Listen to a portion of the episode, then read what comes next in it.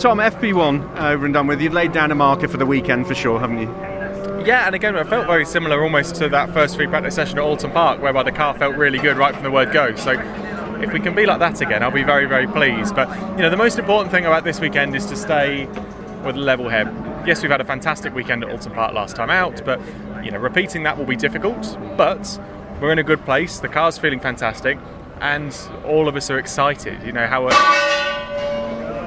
how it comes off the back of a, of a, of a good weekend everyone's already pumped up, ready to go. Apart from whoever just dropped the pole behind, they're not having got such a good weekend.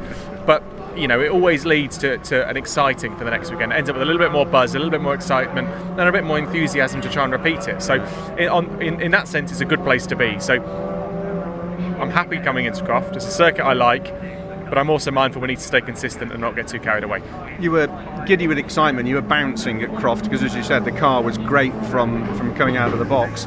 Um, important this weekend to keep that pressure on, isn't it? I mean, you closed the gap significantly and, and, had a great Oulton, but now come to the halfway stage, that's perhaps even more critical. You score well this weekend. In a weird place, I'm not too concerned about the championship position. I'm not really fussed about that at the minute. I'm more concerned about trying to stay out of trouble, stay consistent, because if we can do that, the results will then follow. So if we can if we can stick stick with a level head, the championship position will they will be a byproduct of, of staying consistent. So there's no there's no point trying to look for there's no point trying to look for, for championship position and then try to work backwards. It's worth trying to look at your position and work for the championship after that. So very windy here just finally um, today at Croft. Is that affecting the balance? Does it make it more difficult to set the car up for Croft because of the long straights and then the then the, the back bit, which is which is pretty technical?